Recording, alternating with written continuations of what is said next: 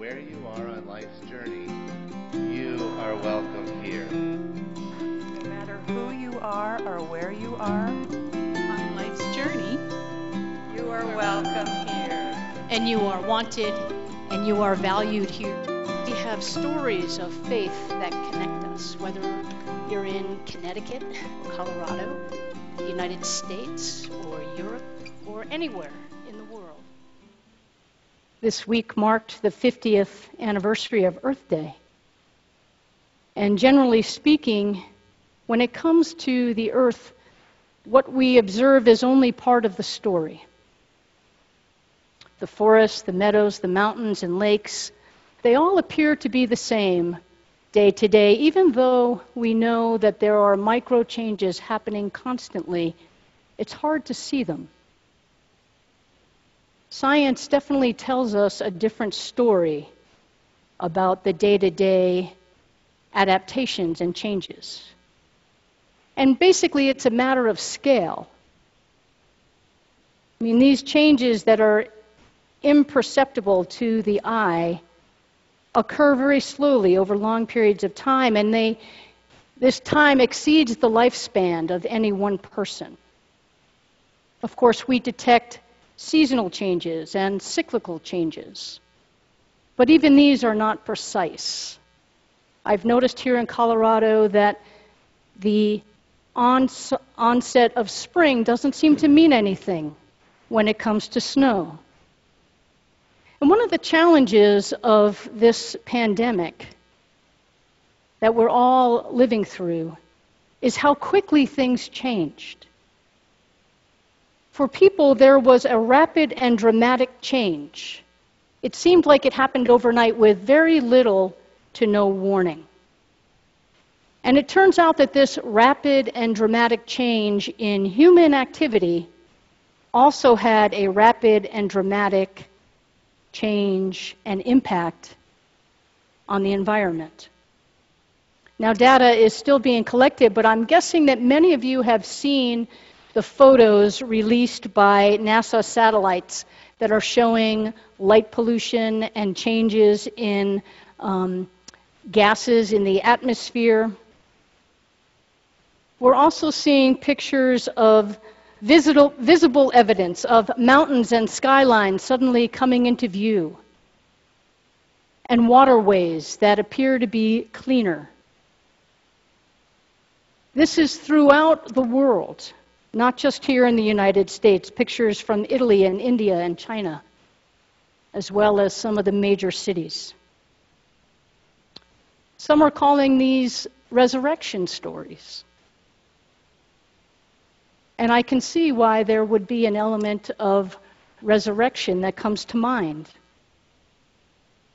It certainly is a change and a way of now seeing the world a little bit differently, and not just seeing the world differently or the atmosphere or creation differently, but our impact on it. And so rather than looking at one particular story this morning, because we've been looking at resurrection stories. I decided that instead to look at patterns. You know, the pattern of life emerging from death is a fundamental pattern throughout all of Scripture. And this pattern also speaks to our creation stories in Genesis, where life emerges from a formless void. And dating all the way back to those creation stories, and please don't hear this as science, this is not intended to be science, but yet it is a formative story that still tells us something about life. One of the first things that happens is a separation of the earth and the heavens, or the earth and sky. Of course, the first thing is light. Let there be light in this story, in one of our stories. But then there is this dome that separates the earth and the sky. And then below, the waters are gathered so that dry land can appear. And then species of all different forms and types, and lights of all different forms and lights, and then people. We've joked before that um, John Dominic Crossan says that, you know, people are not the capstone of creation. They were created on a Friday afternoon, and nobody does their best work on Friday afternoons. That made more sense probably when you were going to the office each day for those who went to the office, but for now it's hard to tell when our best work is being done. But I think what struck me in looking at this story today and all week in light of Earth Week and in light of resurrection, and even in light of the story that was going to be shared from Luke 24, was the possibility of creation as an elder, as an ancestor of faith, as a teacher, and even as a prophet. Perhaps you've thought of that, but it's a new thought for me to consider creation as a prophet. It's true that in Scripture, oftentimes creation or elements of creation serve as characters in a story. But I'm talking about creation as declaring a message of God. Looking at the earth as a prophet and a teacher I began to consider what, what attributes and what features, or what's the message even, of this prophet for today and for this time. And four things rose to the surface. The first is, and I'll just name all four and then we'll go through them a little bit. First one is that the earth is authentic. Nature is authentic. Nature is resilient. Nature is generous. And nature is impermanent. So, what do these four things say to us? And what is God saying to us through the gift of creation about these things? So you've, you've heard this before if you've tuned in on a weekly basis, pre-Zoom. When it comes to authenticity, you know, a tree is a tree, a bird is a bird, a flower is a flower. A tree cannot wake up one morning and say, I'd like to be the grass today. The authenticity of nature teaches us to be where you are and to be who you are. And don't force or dwell or attach too firmly in the striving to be something else. A rock sitting in a stream cannot decide to stay dry one day or to remove itself from the stream. It is what it is, it is where it is. And I think we are always asked to be authentic. And so, in these days of sheltering in place or staying at home or living much differently, you don't have to be optimistic. You don't have to be pessimistic. You don't have to find a silver lining. Just be where you are. And recognize that where we are and how we feel changes and has the capacity to change from moment to moment. I used to say to people, have a great day unless you've made plans to the contrary. And I think what authenticity teaches us is to not make plans about how we're going to feel. Because over time, that can have an erosion effect on our spirits. And if we allow ourselves to feel it, it has the capacity to change and to move away. Even the darkest skies eventually clear. Even the fog that settled over major cities has now dissipated. resiliency. The message of resiliency is that we can withstand or recover from difficult conditions. Perhaps what you're seeing of the images of the earth now are showing you what resiliency is about. It's basically the capacity to move through disturbance and still function. Think about the waterways, the changes in air pollution. Think about the effect of forest fires and how years later the surface of the forest begins to bring forth new life. Consider how a late frost or a snowstorm can affect a harvest for a season, but not for all time. And as we learned this morning, we will soon find out how resilient our office plants are that have not been watered for over a week. These are lessons we see in nature all the time. You've seen it in the crocuses and the daffodils and in the tulips. When it comes to people, Brene Brown, I know she's a favorite author of many of you. She spent many hours interviewing to see what resilient people have in common. And it came down to a tolerance for discomfort.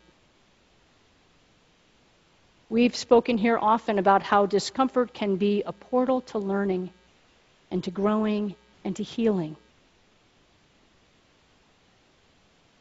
It's also an invitation to resiliency, to tolerate it. I think resiliency is about remembering the hard things that you've been through in the past. Or just telling yourself that you can do this hard thing. And that's a song by Carrie Newcomer. It came to my mind this morning as I was writing some of this up. You can do this hard thing. It's not easy, I know. But I believe that it's so. You can do this hard thing. Generosity is another proclamation of creation. And I'm going to return again to the words of Pope Francis that were used earlier in our gathering prayer. This is what he wrote about generosity. Rivers do not drink their own water. Trees do not eat their own fruit. The sun does not shine on itself, and flowers do not spread their fragrance for themselves. Living for others is a rule of nature. We are all born to help each other, no matter how difficult it is. Life is good when you are happy but much better when others are happy because of you. We are seeing tremendous generosity in these days, including folks who are staying home. I'm going to read you an email that I got this week from an 82 year old woman. She wrote, I am doing well.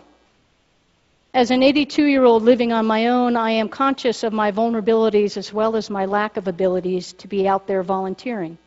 There is a huge spike in volunteerism. Social distancing, she says, frustrating as it may be, is the greatest gift I can now give to others in my community. It's very generous for people who are mobile and have the means to stay where they are. It's also very generous for people to be making large contributions and small contributions, financially and in person. Even this week, in a backyard conversation with some community members, I was reminded I've been well aware of a need and an interest in a haircut, but But what I learned was that, and I didn't have an appointment, but this one person did have an appointment, and instead of going to the appointment, which was not an option, she sent the money that it would have cost to have a haircut to the hairdresser. And it turned out that that had a tremendous impact because it allowed her to keep her phone on for another month. We have no idea of the challenges that people live through, and this kind of thoughtfulness, this kind of generosity is really making a huge impact. The last one is impermanence. There's a saying that says, No one ever steps in the same river twice, for it's not the same river and they are not the same person. Again, those micro changes that are not visible to the human eye. In the Buddhist tradition, they say it's not impermanence that makes us suffer. What makes us suffer is wanting things to be permanent when they are not. That's the clinging and the longing for the way things used to be, which is very normal and has its time and place, but which also has to be released. There was a chant that I learned on one of my retreats a few years ago All things are impermanent, they arise and they pass away. To be in harmony with this truth brings peace. In a U.S. culture that typically fears impermanence, it shows up as fearing death and fearing or not liking change. Consider and learn about other cultures that celebrate death as a transition, as a way of helping to shift thinking about impermanence. It has been said that an Eastern monarch once charged the wise ones to invent a sentence that would be true and appropriate in all times and situations. Well, the wise ones rose to the occasion, and they came back with, and this too shall pass away. This too shall pass. And it's not that we will be different when it's over. We already are different. So allow yourself to be authentic, to be where you are and to be who you are. Remember your capacity for resiliency. You can do this hard thing. It's not easy, I know, but I believe that it's so. You can do this hard thing. And remember to be generous. Because life is good when you're happy, but much better when others are happy because of you. And we'll do this together.